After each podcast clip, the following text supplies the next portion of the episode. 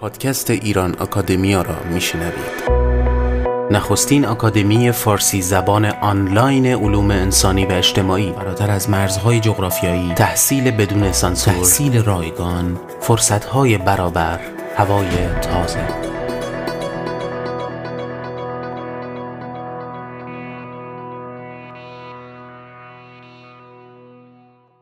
سلام دوستان سجاد سپهری هستم و این اپیزود 48 م پادکست ایران آکادمی است.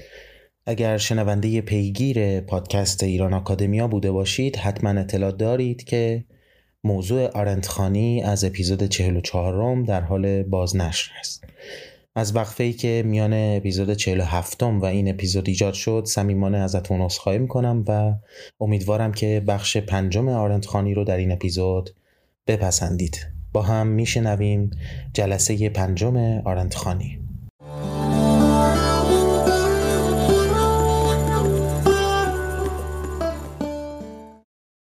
با سلام دوباره به دوستان عزیز.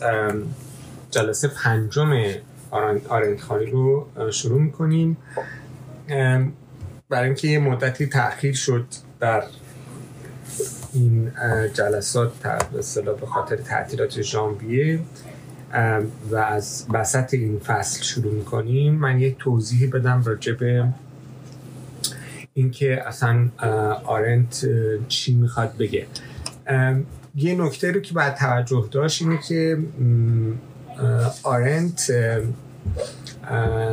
اسیست اسه به مفهوم دقیق کلمه یه ژانر نوشتنه که از زمان مونتی اون مثلا نویسنده فرانسوی در قرن پانزدهم. در حقیقت ابداع شد و اون اسه یعنی چی؟ اسه از نظر لغوی به معنی تلاش کردنه.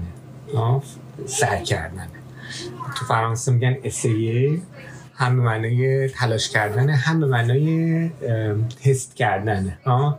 یعنی اسیه بود یعنی اینو امتحان کن ببین که این مثلا مزش چجوریه ها؟ مثلا از این بخوریم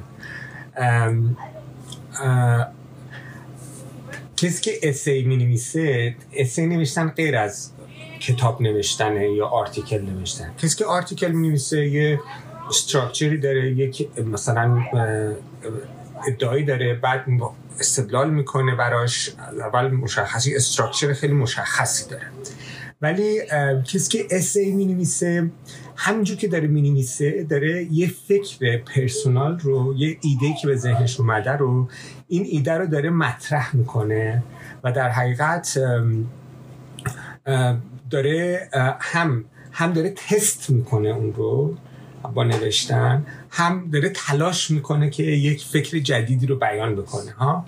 بنابراین هم خیلی پرسوناله یعنی ایده, ایده خودشه نرفت یه کار اکادمیک نیست و هم اینکه از اون ساختار مقاله نویسی یا کتاب نویسی متفاوت هست اسی هست. اسی یه ژانر خیلی مهمیه. به خاطر چی؟ به خاطر اینکه همش شما چیزای نو توش می‌بینین ها؟ ممکنه مثلا ایده هایی باشه که خام باشه ایده هایی باشه که هنوز خیلی کار نشده باشه روش ولی مهم اینه که جدیدن ها؟ به خاطر همین مثلا کتاب اسی خود مونتین پنج قرن ازش میگذره ولی همچنان منبع الهام همچنان شما می‌خونی مثلا فکراش راجع به مرگ راجع به دوستی راجع به زندگی راجع به رابطه پدر و مادر و فرزند راجع به تمام چیزای زندگی. ولی وقتی می‌خونی انگار که این تازه است انگار که این آدم مثلا هم عصر شماست. ژانری که آرنت می به دلیل اینکه آرنت یک ادویکیشن یک تربیت فلسفی خیلی مهم داشته. یعنی چی؟ یعنی که توی سنت ایدئالیسم آلمان که یکی از مهمترین سنت های فلسفی قرن بیستم هست پرورش پیدا کرد. استاداش جز بزرگترین استادهای فلسفه و فیلسوفای قرن بیستم بودن از جمله هایدگر. یعنی اگه شما در قرن بیستم بخواین دو تا فیلسوف بزرگ بگین معمولا مثلا هایدگر رو میگن و ویتگنشتاین رو میگن. و هایدگر استادش بوده یاسپرس استادش بوده. اون حلقه آدمایی که اینا بودن همشاگردیاش دوستانش هم به اصطلاح محفلی هاش کسایی بودن که هر کدوم فیلسوفای خیلی درخشانی بودن. همسر اولش خودش یه فیلسوفی بود شاگرد هایدگر بود. همسر دومش باز اونم یک فیلسوفی بود. یعنی ایژوکیشن فلسفیش هیچ چیز نداره. ولی نرفت دنبال حرفه فلسفی. یعنی که بره خب حالا من یه سری یاد گرفتم بعد بیام حالا درس بدم برم دانشگاه اینا درس بدم. یا حالا مثلا ده تا کتاب راجع به هگل نوشتن منم برم یه کتاب دیگه راجع به هگل بنویسم. نه. مسئله آرنت همونطور که قبلا هم گفتم مسائلی است که توی زندگی خودش بهش برخورده. یعنی تو زندگی براش مسئله شده. بنابراین یه فیلسوفی هست که با یک مسائل واقعی برخورده و بعد تلاش کرده که اینا رو راجبش فکر کنه و راجبش بنویسه و به خاطر همین یکی از مناسب ترین شیوه هایی که برای نوشتن هست برای اینکه شما راجع به مسائل خودت بنویسی و فکر بکنی اسی هست. به خاطر همین آرنت یک اسیسته نوشته هاش هم همینطوره. بنابراین شما وقتی می‌خونید گاهی اون انسجامی رو که در یک کتاب اکادمیک انتظار دارین اون انسجام رو نمی‌بینین گاهی تکرار زیاد می‌بینین گاهی ابهام زیاد می‌بینین و خیلی از مسائلی که مثلا شما در این مقاله می‌بینین این, این فصل می‌بینین که که یه مقاله بوده می‌بینیم مطرح کرده خیلی از اینا رو جاهای دیگه مطرح کرده تو کتاب دیگهش مطرح کرده. اینه که باید همه رو با همدیگه در نظر داشت. گاهی یک نکته که اینجا مبهمه باید جای دیگه مفصل تر شدید و در حقیقت در متن همه آثارش در نظر گرفت. خب یکی از مهمترین چیزایی که آرنت باش مواجه شد خب تجربه گفتیم نازیسم بود. یعنی هیتلر اومد سر کار و بعد آرنت یک یهودی بود و توی خانواده یهودی بزرگ شد. ولی پدر مادرش چیز نبودن. یهودی که practice کنن و در حقیقت بقول ما متدین باشن و عمل بکنن به احکام یهودیت نبودن. خیلی لیبرال بودن خیلی آدمای غیر مذهبی بودن. ولی این جریان ضد یهودی که با اومدن هیتلر در حقیقت شدت پیدا کرد باعث شد که این آگاهی یهودی این تقویت بشه و این خودش رو به عنوان یهودی دیفاین بکنه و تعریف بکنه. در حقیقت هیتلر بود که اینها رو یهودی کرد. یعنی اینا خودشون یهودی محسوب نمیشن حالا این این راجبه خیلی جاهای اتفاق افتاده. مثلا میگن که تا قبل از انقلاب ایران شیعه های عرب همه خودشون رو سکولار تعریف می‌کردن اکثرا. یعنی اینا عرب تعریف می‌کردن خودشون رو نه شیعه. ولی بعد که انقلاب ایران اومد بعد شیعه گرایی رو تقویت کرد بعد اونا شیعه شدن. می‌دونین یک در حقیقت از نو خودشون رو تعریف کردن. وگرنه مثلا دهه پنجاه دهه شست یا مثلا اول دهه تا نیمه دهه هفتاد شیعه های عرب نمیگن ما شیعه میگن ما عربیم. و خودشون به اصطلاح نشنالیست و بخشی از اون جنبش ناسیونالیسم عربی تعریف می‌کنن. ولی بعد به هر این اتفاق توی آلمان هم میفته و بعد نه تنها در آلمان در کل دنیا. و خود یهودی ستیزی باعث میشه که آگاهی یهودی تقویت بشه. و بعد حادثه هولوکاست یه حادثه بود که شبیه هیچ حادثه نبود در تاریخ بشر. یعنی تا حالا اتفاق نیفتاده بود که شما رو به خاطر اینکه به نژاد خاصی تعلق داریم شما رو نابود کنن. یعنی ما داشتیم کشتارهای جمعی که مثلا مسلمان کشی مسیحی کشی ارمنی کشی نمی‌دونم یا اقوام مختلف ولی در همه اینها شما می‌تونستی خودت رو به اصطلاح از اون گروه جدا بکنی. شما مسلمان بودی ما می‌تونستی من مسلمان نیستم. شما مثلا ارمنی بودی می‌تونستی بگی من ارمنی نیستم و دیگه در, در حقیقت در معرض کشتار نباشه ولی یه ایدئولوژی که بیاد و بگه که هر کس که نژادش اینه مهم نیست چی فکر می‌کنه مهم نیست کی هست مهم نیست کجا هست. باید نابود بشه از روی زمین. این یه چیز جدید بود. و بعد به اون شیوه کشتن که بردنشون رو در به اصطلاح یه تکنولوژی بسیار پیشرفته ای برای نابود کردن انسان ها در ابعاد بزرگ درست کردن. این یه چیز جدید بود. باز قبلا هم آدم کشتن به شیوه متعارف انجام می‌شد. یعنی تو جنگ بود حمله می‌کردن می‌زدن میکشتن مثلا شهرها رو نابود می‌کردن شهرها رو میسوزوندن.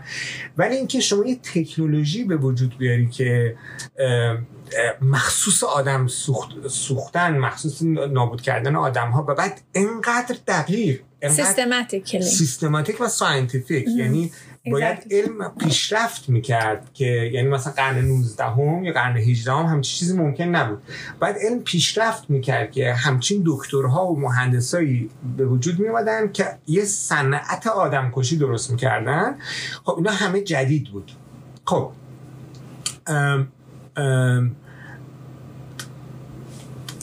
اون دوره همه کسایی که فکر می‌کردن همه کسایی که اهل فکر بودن حالا از شاعر و نویسنده و فیلسوف و جامعه شناس اینا همه دنبال این بودن که بفهمن, بفهمن این وضعیت رو که این این چه چجور باید اینو فهمید ها؟ چرا باید فهمید؟ به دلیل اینکه شما اگر نتونی بفهمی اگر آرنت میگه میگه اگر شما شر رو نتونی بفهمی نتونی درک بکنی زندگی بر شما بیمعنی میشه. زندگی کاملا بیمعنی میشه. اگر شما نتونی مثلا مرگ رو بیماری رو درد رو رنج رو شما باید بفهمی. یعنی چی بفهمی؟ یعنی بهش معنی بدی. اگه معنی ندید زندگی معنی نداره. ز... معنی زندگی همینه. معنی زندگی این که شما می‌پرسی من چرا باید زندگی کنم؟ یعنی چی؟ یعنی من چرا باید درد رو تحمل کنم؟ من چرا باید پیری رو تحمل کنم؟ من چرا باید به اصطلاح مرگ رو بپذیرم که یک موجود میرا و فانی هستم؟ بنابراین فهم شر مهمه. چون اگر نتونیم شر رو بفهمیم نمی‌تونیم به دنیا زندگی کنیم. و آرنت میگه که در حقیقت میگه فهمیدن شر از این جهت مهمه که من بتونم با این دنیا کنار بیام. من بتونم بپذیرم که من باید زندگی کنم. همه اینا دنبال فهمیدن این بودن. خب آرنت متوجه شد که به عنوان کسی که فیلسوف بود و به عنوان کسی که با فلسفه سیاسی غربی آشنا، آشنایی کامل داشت. دید که این فلسفه سیاسی غرب تا اون زمان حالا از یونان بگیریم تا عصر جدید این مقوله ها این مفاهیم این کتگوری ها این به اصطلاح concept ها این به اصطلاح conceptual apparatus این دستگاه مفهومی که درست شده اینا اصلا فایده نداره برای فهم این پدیده جدید. ما با یک وضعیت جدیدی مواجه هستیم که اون مفاهیم مثل یه جعبه ابزاره که اون اینا هیچ کدوم از این ابزارها به درد باز کردن و بستن پیچ و های این وسیله جدید نمیان. اینجا, اینجا بود که در حقیقت بحران سنت مطرح شد برای آرنت. یعنی آرنت به این نتیجه رسید که سنت اندیشه سیاسی برای فهم وضعیت جدید ما کفاف نمیده. مثل اینکه مثلا فرض بکنید ما الان بخوایم جمهوری اسلامی رو بشناسیم ها مثال بزنیم. بخوایم ببین مثلا بریم فکر سیاسی ما مثلا کیه؟ مثلا فرض کنید فردوسی مثلا یا مثلا سعدیه ما که فیلسوف نداریم ما شاعر داریم و اینا. بعد می‌بینیم که از توی اینا نمی‌تونیم ما بفهمیم وضعیتمون. یعنی با سعدی نمیشه وضعیت کنونی رو فهمید. با مثلا فرض کنید خاج نظام الملک نمی‌تونیم ما این وضعیتمون رو بفهمیم. با حتی با ابن خلدون نمی‌تونیم بفهمیم. بنابراین به این نتیجه می‌رسیم که این سنت پایان یافته. ها؟ عنوان این فصل هست عنوان فصل قبلی که ما خوندیم چی بود؟ سوکراتیس آره فصل سقرات بود که اون هم به نوعی توضیح این بود که سنت چی هست و فصلی که اینجا بعد از فصل سقرات بود The Tradition of Political Thought در حقیقت توضیح میده که چرا سنت از پاسخ دادن به پرسش های جدید عاجز هست. چرا سنت نمی‌تونه به به سوالات جدید توضیح جواب بده؟ و توضیح داد که پایان سنت به چه معناست. من فکر می‌کنم یک بار بد نباشه دوباره سنت رو اینجا تعریف کنیم که با اون سنتی که منظور نظر خیلی ها هست اشتباه نشه. آره. یه نکته رو توجه داشته باشیم که سنتی که آرنت میگه طبیعتا سنت فلسفه سیاسی غربه. یعنی کاری به جای دیگه نداره قبل از آرنت در حقیقت با از اواخر قرن 19 و اوایل قرن 20 کسانی آمده بودند و گفته بودند که این سنت فکر غربی این دیگه پایان یافته. از جمله یکی از مهمترین کسانی که صحبت کرد راجع به پایان سنت فلسفی غربی استاد آرنت هایدگر بود. هایدگر در حقیقت سنت متافیزیکی رو از افلاتون تا قرن بیستم همه رو نقد می‌کنه و در حقیقت نشون میده که چرا دیگه چرا مثلا پرسش مهم که پرسش از هستی هست در این سنت مطرح نشده و بعد ما در حقیقت اینو کنار بگذاریم سنت آرنت توضیح میده تو این صفحات قبل که ما خوندیم آرنت بین سنت و گذشته فرق می‌ذاره ها؟ میگه سنت معادل گذشته نیست. گذشته یک در حقیقت زمانی است که آغاز و پایان نداره. یعنی به اصطلاح حالا به انگلیسیش میگه میگه که شما گذشته رو فقط artificially می‌تونین date کنین ها؟ بگین که این آغاز این دوران هست. خب این کاملا artificial دیگه ها؟ مثلا میگین که الان سال 2020 هستیم 2020 سال گذشته مسیح به دنیا آمده. بعد چون از این تاریخ در حقیقت یه دوره رو آغاز می‌کنه. ها ما می‌تونیم بریم عقبتر. هی می‌تونیم بریم عقبتر. از اون طرف هم می‌تونیم بریم جلوتر. باز این گذشته هم که با این نمیسته دیگه. همینطوری ما داریم گذشته داره امتداد پیدا می‌کنه دیگه. ما هرچی میریم جلوتر هرچی میریم به سمت آینده زمان حال گذشته میشه. بنابراین نه آغازی هست و نه پایانی. گذشته هم یک مجموعه عظیمی از چیزا درش اتفاق میفته که شما نمی‌تونین همه اونها رو در حقیقت توی خاطرتون تو حافظتون بگنجونین ها؟ سنت چیه؟ سنت اون بخشی از گذشته است که شما conceptualize کردین اون بخشی از گذشته که شما پدران ما conceptualize کردن تو کتاباشون نوشتن توی آداب و رسومشون درست, درست کردن روششون منششون همه اینا یه شکلی conceptualize کردن ها؟ مثلا فرض کنید چه می‌دونم خود همه آیین ها خود یه شکلی از conceptualize کردن به اصطلاح گذشته است ها؟ شما یک چیزی که یه اتفاقی افتاده بعد میرین به شکل آیین در میرین بعد تکرارش می‌کنین تکرارش می‌کنین بعد پروبال بهش میدین تحول درش ایجاد می‌کنین یا به صورت concept های علمی در میاد بنابراین سنت اون چیزی است که وقتی ما راجع به سنت اندیشه صحبت می‌کنیم اون بخشی از گذشته است که conceptualize شده. بنابراین اینا overlap نمی‌کنن. ها؟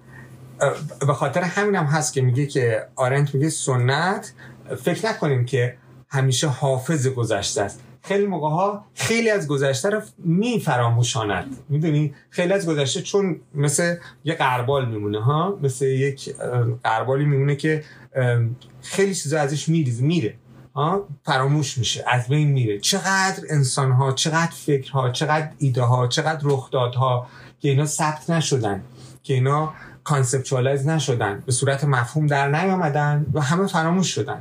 ها؟ سنت می‌خواد به ما بگه گذشته اینه ولی همیشه باید بدونی که گذشته امکان نداره در یک قالب یا چارچوب در بیاد. همیشه فراتر بزرگتر و فرارتر و سیالتر از این هست که بتونیم در چارچوب مفاهیم در بیاد. به خاطر همین چه بسا ما بتونیم دوباره برگردیم به گذشته ها؟ و دوباره بتونیم یه چیزایی درش پیدا بکنیم که شاید تو اون سنت نباشه. در حقیقت این سنت به, تعبیر حالا تقریبا هایدگری میگه که سنت یکی از فعلیت های این گذشته است. یعنی این گذشته یه بار فعلیت پیدا کرده به شکل سنت. ما اگر برگردیم شاید بتونیم یکی از امکانهای دیگش رو فعال بکنیم. به خاطر همین هایدگر برمیگرده به فیلسوفان قبل از سقراط. برمیگرده به فیلسوفای قبل از سقراط. میگه که با سقراط فلسفه متافیزیک به شکلی آغاز میشه و شالوده های یک سنتی بنا نهاده میشه که این سنت اشتباهه. این سنت اشکال داره. هایدگر میگه که چون پرسش هستی درش مطرح نمیشه و در حقیقت هستی درش فراموش شده. خب ما برمیگردیم به فیلسوفان قبل از سقراط. ها برمیگردیم ببینیم که آیا می‌تونیم از اون مخزن اولیه و خیلی دور تاریخ یه چیزی بیرون بیاریم که با تکیه بر اون اون امکان رو فعال کنیم و به درد امروزمون بخوره و بتونیم باش, باش مسئله امروزمون رو حل کنیم یا آرنت هم همین کارو می‌کنه. آرنت هم برمیگرده به یونان ها؟ چرا؟ به خاطر اینکه ما تو فصل سقراط توضیح دادیم که در حقیقت فلسفه سیاسی درست از زمانی شروع میشه که بحران سیاسی به وجود میاد. یعنی توی آتن یک حالا اون تو اون فصل توضیح دادیم. یک دموکراسی به وجود میاد و این دموکراسی خیلی تجربه جدید بدی و فوق العاده ارزشمند برای تاریخ بشر هست و حتی تا الان یعنی یکی از معجزه است که اتفاق افتاده و اصلا برای ما قابل تصور نیست. یعنی یک مثل یک چیزه یعنی مثل یک واقعا کمی معجزه است. کلمه که میشه به کار برد در, مورد در موردش یه معجزه است به دلایل مختلف که همچین تجربه بشر می‌کنه در اون نقطه از جهان و بعد دچار بحران میشه. دچار بحران میشه و این بحران یکی از مهمترین به اصطلاح سمبل های بحران سیاسی مرگ سقراط هست. و در حقیقت آرنت سعی می‌کنه که برگرده به این تجربه و برگرده به قبل از سقراط و برگرده به تجربه دموکراسی یونان و بعد ببینه که چی شد که این اتفاق افتاد. چرا این سنت در حقیقت دیگه کار نکرد؟ از کجا بود که این سنت دیگه درست عمل نمی کرد ها سعی کرد یه جوری به اصطلاح امروزی, امروزی ها آسیب شناسی بکنه ها؟ ببینه که مشکل این سنت چی بود و تا بتونیم ما به, به مسئله امروز برسیم. مثلا یه نکته که در آخر این فصل آرنت میگه و نکته خیلی مهم نیست میگه که این مشکلی که این فلسفه سیاسی داشت می‌دونید چی بود؟ این بود که در تمام این فلسفه مثلا خب کسی که نوشت در حقیقت اولین کسی که نوشت با, به صورت سیستماتیک در مورد سیاست افلاتون بود. حالا عقاید سقراط رو هم بیان کرد ولی به هر حال ما سقراطی هم که می‌شناسیم بیشتر از خلال نوشتار افلاتون می‌شناسیم. خب از افلاتون بگیرید تا بیاید تا عصر جدید مشکل این فلسفه می‌دونین چیه؟ مشکلش اینه که همش صحبت می‌کنه راجع به انسان. و انگار که انسان به تنهایی وجود داره. ها انگار که شما با انسان مواجه هستید در حالی که شما اصلا با انسان مواجه نیست با انسان ها مواجهید شما با انسان ها مواجه هستید و این فلسفه تمام مفاهیمش تمام مقوله هایی که ساخت بر اساس این بود که راجب انسان فکر می‌کرد. همش راجب انسان به صورت فرد فکر می‌کرد. نه انسان به صورت پلورال. و این نادیده گرفتن پلورالیتی باعث شده بود که سیاست در اینجا بیمعنی بشه. حالا من توضیح بدم که آرنت در حقیقت از سیاست چی می‌فهمه و چرا میگه که این این مشکل؟ چون این نکته رو که میگه این نکته نکته پلورالیتی نکته خیلی مهمه. آرنت برای آرنت خب حالا برای ما خیلی عجیبه که اینجور تعریف بکنیم. برای ما سیاست می‌دونیم که تو فارسی سیاست کردن یعنی کتک زدن تنبیه کردن. توی به اصطلاح میگن طرف رو سیاست کردن یعنی دادن مثلا یه فصل کتکش زدن ها تنبیهش کردن. بعد سیاست به عنوان علمم که حالا به کار رفته بیشتر به عنوان فنه نه علم. یعنی علم نیست دانش نیست سیاست. برای ما فنه. فن یعنی چی؟ یعنی که یک تکنیک اداره مملکت هست. مثلا کتابایی که راجع به سیاست نوشتن اینا همه راجع به تکنیک اداره حکومته. یعنی که شما چگونه بتونین یک حکومتی رو اداره بکنین؟ حالا مثلا از نصیحت الملوک از خاج نظام الملک از نمی‌دونم همه این انواع اقسام نوشته های سیاسی که ما داریم اینا در مورد چیه؟ در مورد فن سیاسته. سیاست یک فنه. نه علم حالا اینا با اون دریافتی که آرنت داره از سیاست خیلی متفاوت هست. اولا یه نکته رو در نظر بگیریم که برای ما اصلا وجود نداره. توی فرهنگ ما اصلا وجود نداره و این کاملا یونانیه. اینا یونانی ها بودن که برای اولین بار چیزی به نام آزادی براشون فضیلت شد. آزادی. و در حقیقت تو اون دموکراسی یونانی فرق بین انسان آزاد و انسان برده گذاشته میشه.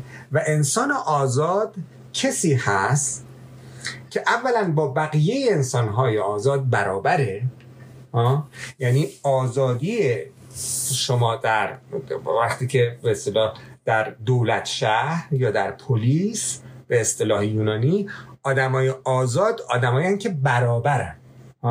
ما هم داشتیم قدیما که خب آزاد و برده داشتیم دیگه نه؟ در عرب ها داشتن در جزیرت العرب بوده در ایران بوده. ولی آدمای آزاد برابر نبودن. آدمای آزاد آدمایی بودن که باز سلسله مراتب بود طبقات اجتماعی بود بعد حاکم بود. حاکم به اصطلاح حکمش بی برو برگرد بر بقیه نافذ بود. ولی شما در یونان با یه پدیده جدید مواجه میشین. اینکه آدمای آزاد با هم برابرن. و آدمایی که برابرن یعنی چی؟ یعنی که همشون در تعیین سرنوشت خودشون حرف آخر رو می‌زنن و, نقش دارن. و چطوری این کار رو انجام میدن؟ از چرا این کار انجام میدن؟ آرن تو فصل قبل توضیح داد. از برای اولین بار بشر در یه نقطه ای به نام به اصطلاح آتن به این نتیجه می‌رسه که به جای زور به جای کاربرد زور به جای خشونت شما می‌تونی حرف بزنی و طرف مقابل رو قانع بکنی و در حقیقت او رو برانگیزی به اینکه کاری که تو می‌خوای انجام بده. در حقیقت اون چیزی که بهش میگن persuasion ها persuasion یک جایگاه بسیار مهم داره در سیاست. به خاطر اینکه به خاطر همین هم هست که rhetoric در, فل در سنت فلسفی فلسفی و سیاسی غرب اصلا جایگاهش با رتوریک در بین ما فهم کنه در بین ما رتوریک مثلا ما پا مثلا پادشاهانی که خوب حرف بزنن زیاد نداریم. مثلا پادشاه ها اصلا حرف نمی‌زنن زیاد. بعدم اگه حرف می‌زنن حرف نمی‌زنن که شما رو قانع کنن. حرف می‌زنن که فرمان خودشون رو به شما ابلاغ بکنن ها؟ در یونان کسانی که جامعه اداره می‌کنن کسانی هستن که می‌تونن پرسوید کنن. می‌تونن طرف مقابل رو دیگران رو کانوینس کنن. فرمانده جنگی بر اساس اینکه فرمانده هست و یک مقام بالایی داره دستور نمیده که همه عمل بکنن بلکه میاد توضیح میده و بعد به دیگران به کسانی که قرار به جنگن در حقیقت اونها رو متقاعد می‌کنه که این روش جنگیدن این شکلی جنگیدن این استراتژی رو در پیش گرفتن این ما رو به پیروزی میرسونه. و اونها به دلیل اینکه استدلال او رو قانع کننده میابند از او پیروی می‌کنن. نه به دلیل اینکه او برتر از اونهاست او فراتر از اونهاست. ها و برای اولین بار این مفهوم آزادی پیش میاد. مفهوم آزادی بنابراین خیلی مفهوم خاص یونانی هست. شما نگاه کنید این زنجیره مفاهیم آزادی دولت شهر پرسویشن اینا, اینا همه با هم ربط داره. درکی که آرنت داره از سیاست یه جمله من بخوام بهتون بگم میگه سیاست یعنی آزادی. سیاست یعنی آزادی. یعنی اینکه آدم ها آزاد باشن در یک جایی. اینکه جا هم میگه جا به دو معنا. به اصطلاح یکی سپیس یکم پلیس هر دوش. یعنی هم یک فضای به اصطلاح گفتمانی است یک فضایی است که شما مثلا مثلا فضای فکری ها یک فضای مثلا فضای کلامی که درست میشه ها؟ این فضا رو شما نمی‌تونید touch کنی ولی وجود داره ها؟ و از اون place هم باید باشه. یعنی اون place هم مهمه. یعنی باید واقعا actually توی مکان باشه. آدم ها باید بتونن در یک public sphere ها؟ در یک قلمرو عمومی. این قلمرو عمومی هم شامل space هم شامل place هر دوش. شما باید بتونید در public sphere با همدیگه حرف بزنیم با همدیگه interact کنیم به قول آرنت you have to be able to appear and see other people. باید یک جایی باشه که شما بتونید درش ظاهر بشی دیگران هم بتونن ظاهر بشن. دیگران تو خودشون نشون بدن ها؟ یعنی آدم ها رو تو باید ببینی. به خاطر همین مفهوم روشنایی هم توش مهمه دیگه. آرنت میگه حکومت های استبدادی اون کتابش انسان ها در عصر ظلمت در حقیقت اشاره است به این که حکومت های استبدادی مثل یک فضای بزرگی مثل شهر میمونه خاموش می‌کنه. نمی‌دونم شما فیلم دیکتاتور. پرزیدنت مخمل بافو دیدین یا نه؟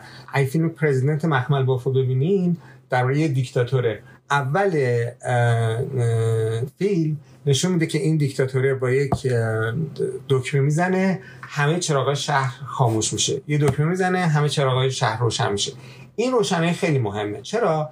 چون این روشنایی هست که اجازه میده من شما رو ببینم رنج شما رو ببینم شادی شما رو ببینم درد شما رو ببینم و شما رو بشنوم ها؟ و آیدنتیفای بکنم و ببینم که شما هستی حرف می‌زنی یک ممبری هستی عضوی هستی از همون کامیونیتی که من هستم. مثالش می‌تونیم بگیم تو همین اتفاقاتی که در آبان افتاده که اینترنت رو قطع کردن. دقیقا همین یعنی دقیقا. تاریک. You cannot see anybody you cannot convey information. در تعبیری که آرنت داره در مورد نظام های توتالیتر نظام های توتالیتر یکی از ویژگی هاشون اینه که ارتباط بین آدم رو قطع کنن انسان ها؟ تنها بشن تبدیل کامیونیتی کامیونیتی یعنی آدمایی که به هم ارتباط دارن به هم پیوند دارن. ولی توتالیتر ضد کامیونیتی هست. این کامنت خیلی مهمه. چون یه کلمه هم هست که قابل ترجمه دقیقا نیست به فارسی به خاطر اینکه اگر مشتقاتش رو ببینیم مثلا یه چیزی که خیلی مهمه common sense ها؟ community common sense communication اینا همه به همدیگه ربط داره. شما در community باید یک common sense ی وجود داشته باشه و بر اساس اون common sense شما باید بتونید communicate کنید باید بتونید ارتباط برقرار کنید خب نظام های توتالیتر کاری که می‌کنن آدم ها رو تبدیل می‌کنن به آدم تنها. یعنی آدم ها ایزوله میشن. شما ممکنه که در یک خونه زندگی بکنید ولی هیچ ارتباطی با همدیگه نتونید داشته باشید ها؟ شما ممکنه در یک شهر بتونید زندگی بکنید نتونید با همدیگه ارتباط داشته باشید در یک کشور بتونید زندگی کنید این سیستم سیستم توتالیتره. به خاطر اینکه وقتی که فرد تنها میشه وقت میشه در هم شکستش. میشه نابودش کرد. می‌تونیم اینجا بگیم که چون به هر حال انسان ها تو همون شهر با هم در ارتباط هستن ولی اون ارتباط واقعی نیست. هر کدوم یه نقاب روشونه که نمی‌تونن خود واقعیشون رو نشون بدن. در نتیجه نمی‌تونن یه ارتباط واقعی با هم داشته باشن. خب همین. باز باز همونه که نمی‌تونه خودش نشون بده دیگه. این این مهمه که شما به این اپیرنس کلمه مهمیه توی آرنج. شما you have to be able to appear as you are. همونجور که هستی بعد بتونی خودتون نشون بدی ها؟ بعد بتونی حرف بزنی ها؟ اگر شروع کردی به ریاکاری اگر شروع کردی به دروغ گفتن یعنی که you are not yourself. می‌دونی؟ شما دیگه شما نیستی. ترسی که به وجود ترس؟ آره ترس دو تا چیز هست دیگه. دو دو حالا سیستم های توتالیتر تو اون کتاب معروفش و معروف ترین کتابش The Origins of Totalitarianism. میگه که تکنیک های مختلفی هست. یکی هست intimidation این ترس. شما انقدر میترسی انقدر میترسی که نه تنها هرچی او میگه باور می‌کنی که نه اصلا بعد از یه مدت واقعیت رو یه جور دیگه می‌بینی ها؟ یعنی دیگه شما واقعیت رو distort شده تحریف شده می‌بینی اصلا. یه شکل دیگه می‌بینی. detached میشی از واقعیت. و و یه شکل دیگه indoctrination ه یعنی شما مغزشویی میشید پروپاگاندا. انقدر این پروپاگاندا حالا فرق می‌ذاره بین پروپاگاندا و indoctrination شما یه موقع از تبلیغات می‌کنه مثلا تلویزیون داره حرف می‌زنه یا مثلا رسانه ها هستن. یه موقع نه شما سیستم آموزشی از بد و تولد شما رو دنیا رو یه شکلی نشونه شما میده. مثلا گورباچف می‌گفت که زمان شوروی ما نقشه شوروی رو غیر واقعی یاد بچه ها می‌دادیم یعنی جغرافیا تو درس جغرافی نقشه شوروی از اون که بود بزرگتر نشون می‌دادن. شما همه میری تو ذهنت و اینو به عنوان واقعیت میپذیری. خب این خیلی یه مرحله بالاتر از پروپاگاندا هست. خیلی ریشه تره بعد به همین میزان شما ممکنه مثلا چون پروپاگاندا یه موقع میگه که آره مثلا تلویزیون حرف می‌زنه من باور نمی‌کنم. ولی مقصوی شما ممکنه مخالف حکومت هم باشی ولی اون چیزی که تو حکومت تو سر شما کرده اونا رو همه باور داشته باشی. ندونی که اونا همه اشتباه مثلا ندونی که جغرافیا این نیست که مثلا این یاد داده. انقدر پیچیده است. به هر حال نظام های توتالیتر سعی می‌کنن که انسان ها تنها بشن. یعنی اون اتفاقی که در سیاست مهمه. بنابراین سیاست یعنی که اولا یک public sphere ی باید وجود داشته باشه. public sphere versus private sphere در مقابل private sphere private sphere هم باید وجود داشته باشه. اتفاقا حکومت های توتالیتر هم public sphere نابود می‌کنن هم private sphere نابود هم نمیذارن شما قلم رو خصوصی داشته باشید هم نمیذارن قلمرو عمومی داشته باشید در حقیقت هر دو رو نابود می‌کنن. ولی public sphere چیه؟ مثالی که آرنت می‌زنه ساعت چنده؟ چقدر دیگه وقت؟ چهل دقیقه است صحبت کردیم مثالی که آرنت می‌زنه مثال میزی است که همین ما نشستیم الان کنار هم ها این میز باعث میشه که من با شما ارتباط برقرار کنم. ها؟ ما الان با آدمای دیگه که دوره میز نیستن فرق داریم. ما داریم ما یک ارتباطی داریم با هم. ما یک فضایی رو ساختیم. ها؟ ولی همین میز باعث میشه که قلمرو خصوصی خودمون هم داشته باشیم. هیچ کس قلمرو خصوصیش رو از دست نده. یعنی هم این حافظ قلمرو عمومیه هم قلمرو عمومی رو ایجاد می‌کنه هم حافظ قلمرو خصوصیه. بنابراین سیاست میشه اون قلمرو عمومی که شما آدم های متفاوت درش می‌تونن حرف بزنن در مورد مسائلی که مشترک هست بینشون و تصمیم بگیرن. به یک اندازه تصمیم بگیرن و بنابراین plurality تکثر اینجا نقش مهمی رو بازی می‌کنه. جایی که تکثر نیست دیگه سیاست هم نیست جایی که plurality نیست دیگه سیاست خبری نیست. دیگه آزادی هم معنی نداره. تکسر به معنیه یعنی که شما بپذیرید که آدم های متفاوتی وجود داشته یعنی هر کسی اون پابلیک سفیر پرایوت سفیر خودشو داره. نه شما باید بپذیری که آدم های متکثری یعنی سیاست جاییست که شما تکسر آدم ها رو پذیرفتی درش. یعنی پذیرفتی که آدم های بسیار باید باشن. یعنی با یعنی افکار numerical منظور numerical ه هم numerical از هر جهت. تکثرشون از هر جهت شما باید بپذیرید این plurality یک اصله. از هر جهت تکثر باید پذیرفته بشه تا اینکه یه جامعه رو بشه جامعه سیاسی نامید. ها؟ یا اینکه سیاست بتونه زنده بشه. اگر این تکثر وجود نداشته باشه حالا هم تکثر با تکثر عددی هم تکثر فکری. چون اگر تکسر فقط عددی باشه ولی همه یه جور فکر, کنن اون میشه مس. اون میشه بسیار مس که اون اصلا یکی از مقدم های توتالیتاریسم. بنابراین مقصود اینه که هم افراد گوناگون باید وجود داشته باشن. هم این افراد بتونن شیوه های گوناگونی فکر کنن شیوه های گوناگونی بیان کنن شیوه های گوناگونی اقناع کنن و آزادی در حقیقت به یک معنا آزادی عین برابری است توی آرنت آزادی که بین همه مشترک هست به اینا اجازه میده که سرنوشت خودشون رو تعیین کنن درباره درباره مسائل مشترکشون با هم صحبت بکنن. آرنت میگه که فراموش نکنین که خدا گفت که من مرد و زن رو آفریدم. یعنی در انجیل فکر کنم لوقاس میگه که من مرد و زن رو آفریدم. یعنی میگه خدا از اول انسان رو نیافرید. یعنی خدا نگفت من انسان رو آفریدم. از اول میگه من متکثر آفریدم انسان ها رو. منتها اون اشکالی که فلسفه سیاسی داشت این بود که تمام این فلسفه سیاسی درست شده بود بر اساس مفهوم انسان. انکار که ما با انسان سر و کار داریم. در حالی که شما این جهان شما انسان نمی‌بینید توش. انسان ها می‌بینید شما وقتی می‌بینید چیزی به نام انسان وجود نداره که انسان ها هستن. ها؟ بنابراین ما فلسفه سیاسی نمی‌تونست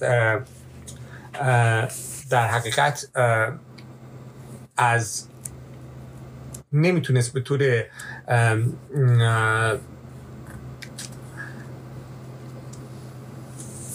درستی مسئله سیاست رو مطرح کنه. خب. ببخشید. علا رقم اینی که به اون تکسر اعتقاد داشت؟ ولی چون تمرکزش روی یک انسان بود بدون ارتباط با انسانهای دیگه چون این دوتا الان تو ذهن من دارن همدیگر رو نقض می‌کنن. چطور می‌تونستن یونانی ها به اون فضای سیاسی و ارتباطات انسان ها فکر بکنن ولی فقط روی یک انسان تمرکز بکنن؟ اینو من نمی‌تونم الان درک بکنم. نه دیگه فلسفه سیاسی زمانی دو به وجود اومد که اون تجربه یونانی تمام شده بود تقریبا. یعنی وقتی که اون دموکراسی در یونان با بحران مواجه شد افلاتون شروع کرد فکر کردن راجع به سیاست. یعنی مسئله افلاتون توی فصل قبلش توضیح میده. میگه که افلاتون مسئلهش اینه که چرا سقراط به کشته شد محکوم به اعدام شد ها؟ چرا سقراط محکوم به مرگ سقراط تبدیل شد به یک پرسش فلسفی سیاسی برای آره اون برای افلاتون. و این زمانی اتفاق افتاد که دیگه دموکراسی دچار به زوال شده بود. دچار بحران شده بود. و از زمانی که فلسفه سیاسی از زمان خود افلاتون به این طرف فلسفه سیاسی فلسفه است که مبتنی بر انسانه. بر مفهوم انسان به عنوان فرد. به عنوان نوع انسان ها؟ به عنوان نوع انسانی راجبش فکر میشه. نه به عنوان انسان ها در کسرتشون و در تنوعشون. می‌خوای این بخش صفحه 61 که درباره جنسیس و پلورالیتی انسان حرف می‌زنه بخونم؟ بخون. The plurality of man indicated in the words of Genesis, which tell us not that God created man, but male and female created he them constitute the political realm. It does so first in the sense that no human being ever exists in the singular, which gives action and speech their specifically political significance, since they are the only activities which not only are affected by the fact of plurality, as are all human activities, but are altogether unimaginable apart from it. Mm. تجربه یونان تجربه دموکراسی یونان توضیح میده که کمابیش تکرار نمیشه و ام ام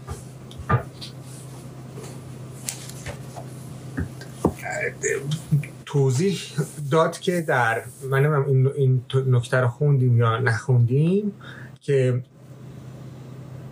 یک سگانه سنت مرجعیت مرجعیت به مفهوم اقتدار بحث نکردیم در سگانه سنت authority and tradition. اوکی. مفهوم سنت.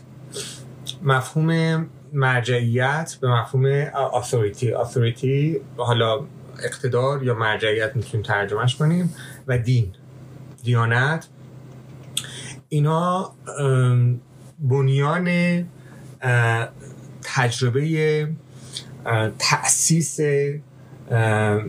به صلاح حکومت سیاسی یا سیویتس در حقیقت یک نظام سیاسی یک کشور در روم بودن. سنت به همون معنی که در موردش حرف آره. ما دقیقا تا کجا خوندیم؟ من الان نمیم تا کجا خوندیم. تا صفحه 49 خوندیم خب تا 49 تا 47 It's because the Greek colonization experience یعنی در مورد, در مورد حکومت رومی ها صحبتی نکردیم تا خب همونجا می‌خوای از چیز بخون از از صفحه 47 اون پریپولیس آره Okay. In great contrast. Okay. to the early prepolis. Okay. In, in great contrast to the early prepolis as well as the polis experience of Greek history stands the Roman experience according to which political action consists in the foundation and preservation of a civitas. In a sense, the conviction of the sacredness of foundation as a binding force for all future generations corresponds to the one specifically Greek political experience from which we learn from only a few sources in Greek literature how great a role it must have played in the life of the Greek city states. the experience of colonization, the departure of citizens from home, wandering in search of a new land, and the eventual foundation of a new polis. خب این ما راجع به تجربه یونانی ها صحبت کرده قبلش. اینجا راجع به تجربه رومی ها صحبت می‌کنه می‌دونیم که اون چه که ما اسمشو می‌ذاریم تمدن غرب تمدن مدرن غرب. چهار تا آبش خورداره چهار تا چشمه هست. یکی یونانه یکی رومه یکی یهودیت یکی مسیحیت. حالا این چهار تا چیز هست. بعد به یک معنا از نظر سیاسی اگر بخوایم بگیم دو تا تجربه مهم هست که در حقیقت تمام اون چیز که ما امروزه از سیاست علم سیاست بلدیم و یا ساختیم در اصل مدرن به نوعی استوار هست بر یا تجربه یونانی ها یا تجربه رومی ها شما هم کلماتی که ما به کار می‌بریم از دموکراسی و نمی‌دونم اولیگارشی و نمی‌دونم پلیس و این چیزا در نظر بگیریم تا کلمات دیگه. این حتی وکابولری یا این واژگان زبان یا از یونان میاد یا از روم میاد. میگه که در تجربه رومی ها یک اتفاق جدید افتاد و اون این بود که یک چیزی به نام تأسیس بنیان گذاشتن. یه چیزی رو بنیان گذاشتن اهمیت پیدا کرد. یعنی خودش تقدس پیدا کرد. توی انهید ویرژیل در آغاز حماسه انهید میگه که و این شهر تأسیس شد شهر روم. تأسیس شد. ها؟ با رنج و با مهنت و با مشقت فراوان تأسیس شد. در حقیقت انید ویژیل داستان تأسیس شهر شهر هم به مفهوم شهر هم به مفهوم حکومت یک واحد سیاسی. تأسیس میشه. بعد این حکومت که تأسیس میشه خودش تأسیس این حکومت انقدر مقدس هست انقدر اهمیت داره که خودش میشه سنت. خود این میشه سنت. یعنی دیگه کاری به ما قبلش نداره. حالا اینو آرنت توی کتاب انقلابش یا جای دیگه هم توضیح داده. میگه که این خیلی خیلی اگر با هم تو عصر خودمون بخوایم یه نمونه پیدا بکنیم این خیلی شبیه آمریکاست. ها؟ میگیم founding fathers. ها؟ founding fathers یعنی که کسانی که آمدن برای اولین بار یه چیزی رو تأسیس کردن. ها؟ برای اولین بار یه مدل حکومت رو یه سری concept های سیاسی رو یک ساختار سیاسی رو تأسیس کردن. و خود این تبدیل شد به tradition یعنی authority پیدا کرد مرجعیت پیدا کرد. الان شما همین constitution رو این چجوری برمیگردین شما؟ این constitution یه چیز که یه چیزی که تأسیس شده. ها؟ در حقیقت constitution میگم یکی از چیزایی هم که ما ترجمهش مشکل داریم. قانون اساسی میگیم یعنی که در مقابل قانون که غیر اساسی هست. در حالی که اینطوری نیست یعنی قانونی که تأسیس می‌کنه یک نظام سیاسی رو ها؟ قانونی که یک شکلی از حکومت رو یا یک نوع حکومت سیاسی رو می‌سازه ها؟ به شما میگه که این چجوری ساخته میشه؟ انگار نقشه قانون این نقشه به اصطلاح این این government این واحد سیاسی هست این این نظام سیاسی هست. خب این constitution constitute form of government ها؟ این constitution تأسیس شده. یعنی چی؟ یعنی که یک عده اومدن founding fathers اومدن اینو از اول ساختن. این بر اساس الگویی نبوده از قبل. ولی همین این خیلی رومیه. این این این تجربه آمریکا خیلی رومی هست. در حقیقت مثل روم که در حقیقت تأسیس میشه این نظام سیاسی روم و بعد این خودش اتوریته پیدا می‌کنه.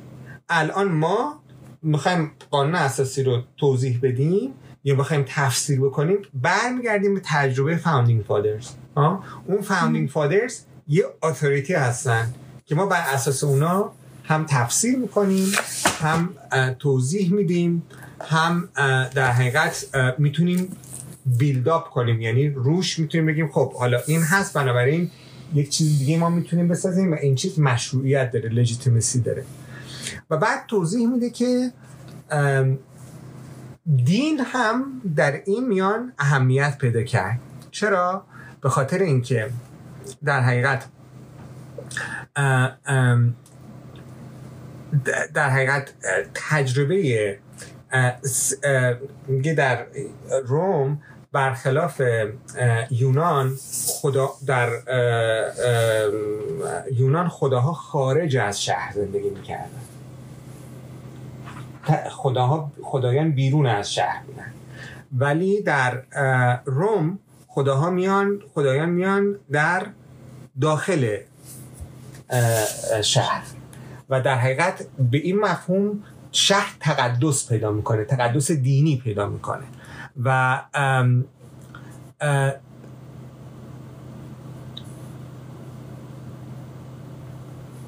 و در حقیقت دین سنت و مرجعیت. این سگانه هست که شالوده نظام سیاسی رو در روم می‌سازه. حالا من هم وقت داریم باز یا زمانمون داره تمام میشه؟ نزدیک یک ساعت. پس بذار من یه نکته دیگر رو بگم. بعد میگه که این تجربه رومی ها این هم باز تکرار ناپذیر بود. هیچ جای دیگه خود رومی ها نتونستن این تجربه رو در شهرهای دیگه در جاهای دیگه اینو ایجاد بکنن ها؟ و بعد در حقیقت اینجا شد که ما یک گسستی با سنت ایجاد شد. ما یک با سنت فاصله پیدا کردیم. از اون طرف اتوریته هم از بین رفت. خود اتوریته هم از بین رفت. آرنت در جاهای دیگه هم توضیح داده که یکی از مهمترین ویژگی های عصر جدید درش این از بین رفتن اتوریته است. حالا این به یک معنا اتوریته از بین رفته به یک معنا دیگه شما با تجدد اتوریته سنت رو از بین می‌بره و بعد هر اتوریته که می‌خواد درست بکنه جایگزین بکنه اون اتوریته درست نمیشه و دچار بحران میشه. یعنی از دکارت بعد کانت که اینا سعی می‌کنن در حقیقت عقل انسان رو جایگزین اتوریته های قبلی بکنن اتوریته مثلا خدا یا خدایان بکنن این به سرعت این اتوریته از بین میره و همینطوری به یک معنا که ما میگن میگن modernity self-destructive خود ویرانگره به خاطر همینه به خاطر اتوریته درش وجود نداره بلافاصله ضد او درش تولید میشه. ضدش درش تولید میشه. ما مثلا یک دوره روشنگری داریم که در دوره است که عقل محور راسیونل هست و عقلانی است ولی به سرعت این دوره روشنگری دچار بحران میشه عقل روشنگری دچار بحران میشه و اتوریته عقل از بین میره. و در حقیقت یکی از ویژگی های دنیای ما دنیای مخصوصا قرن بیستون که آرنت ازش صحبت می‌کنه یکی از مهمترین دلایل این به هم این آشوب این شروری که در این دنیا می‌بینیم یکی از مهمترین دلایلش همین نبود اتوریته است. خدا حالا آرنت بحث اتوریته رو تو جاهای مختلف در نظر میگه مثلا خود تعلیم و تربیت هم همینطوره. تو بحث ادویکیشن اینو اینو مطرح می‌کنه که بعد توی سیاست هست توی چیزهای مختلف هست. ولی در اینجا اون چیزی که به وجود میاد اینه که بعد از تجربه روم این تجربه هیچ جای دیگه تکرار نمیشه و در نتیجه گسست از سنت و بعد گسست از اتوریته به وجود میاد و ما دوباره با بحران سیاسی مواجه هستیم فکر کنم همینجا بمونیم تا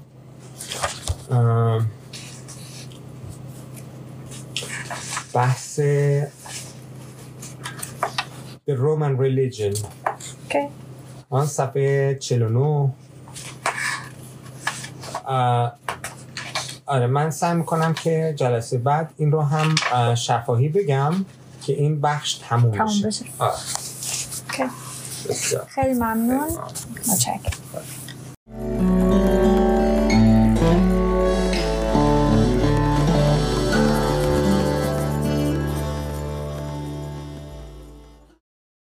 خب دوستان این هم بخش پنجم آرندخانی امیدوارم از پادکست ایران اکادمیا استقبال کنید و اون رو با دوستان و اطرافیانتون به اشتراک بگذارید و به این ترتیب در نشر دانش هم بکوشید. تا اپیزود بعد که جلسه ششم آرندخانی رو بازنشر خواهیم کرد روز خوش و بدرود.